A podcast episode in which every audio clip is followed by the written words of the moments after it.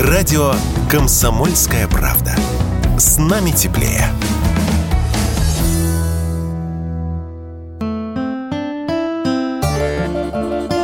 Отдых в России. Рассказываем о самых интересных местах в нашей стране и как туда добраться.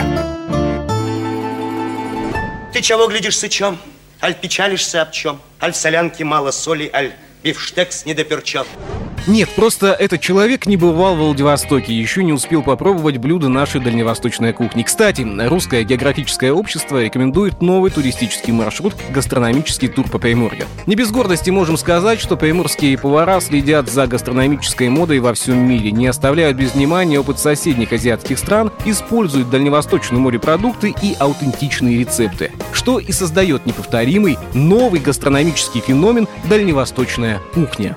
Конечно же, Владивосток мы представляем в двух ипостасях. Да? Первое – это ближайшая Европа к Азии, и это, ну, так скажем, азиатский колорит в Европе. Трудно не согласиться с Дарьей Гусевой, председателем секции краеведения и экскурсоведения Приморского краевого отделения Русского географического общества. Отметим, что Владивосток с 2016 года задал тренд на ресторанные фестивали, посвященные отдельным продуктам дальневосточной кухни, которые подхватили другие регионы Дальнего Востока. Благодаря таким фестивалям жители и гости приморской столицы могут насладиться местными деликатесами, оценить гастрономические возможности повседневных продуктов и познакомиться с новыми блюдами дальневосточной кухни. Гастрономия сейчас это флагманское направление в туризме нашего региона. Конечно, линейка гастрономических фестивалей, которые уже давно вышли за пределы ресторанов и проводятся на площадках города, она шагает по всей стране, поэтому здесь, конечно, мы достаточно популярны, и бренд дальневосточной кухни позиционируется достаточно активно через вот эти фестивали. И здесь мы говорим о том, что дальневосточная кухня – это не только дары моря, это еще и дары тайги, тот же лимонник, папоротник, разного рода варенье, соленье, мед, все это, конечно, собирается в такую единую, очень интересную канву и пробуется. Гастрономические фестивали, конечно, подогревают интерес к нашей дальневосточной кухне и к Приморью в целом. Приехав в Владивосток на 5-7 дней, вы можете позавтракать по-сингапурски, обедать по-корейски, ужинать по-китайски.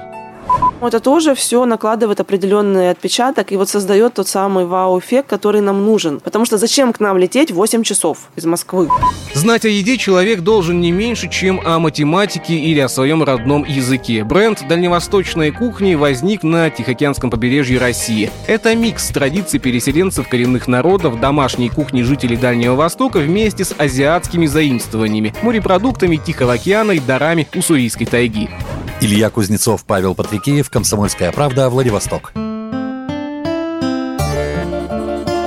Отдых в России. Рассказываем о самых интересных местах в нашей стране и как туда добраться.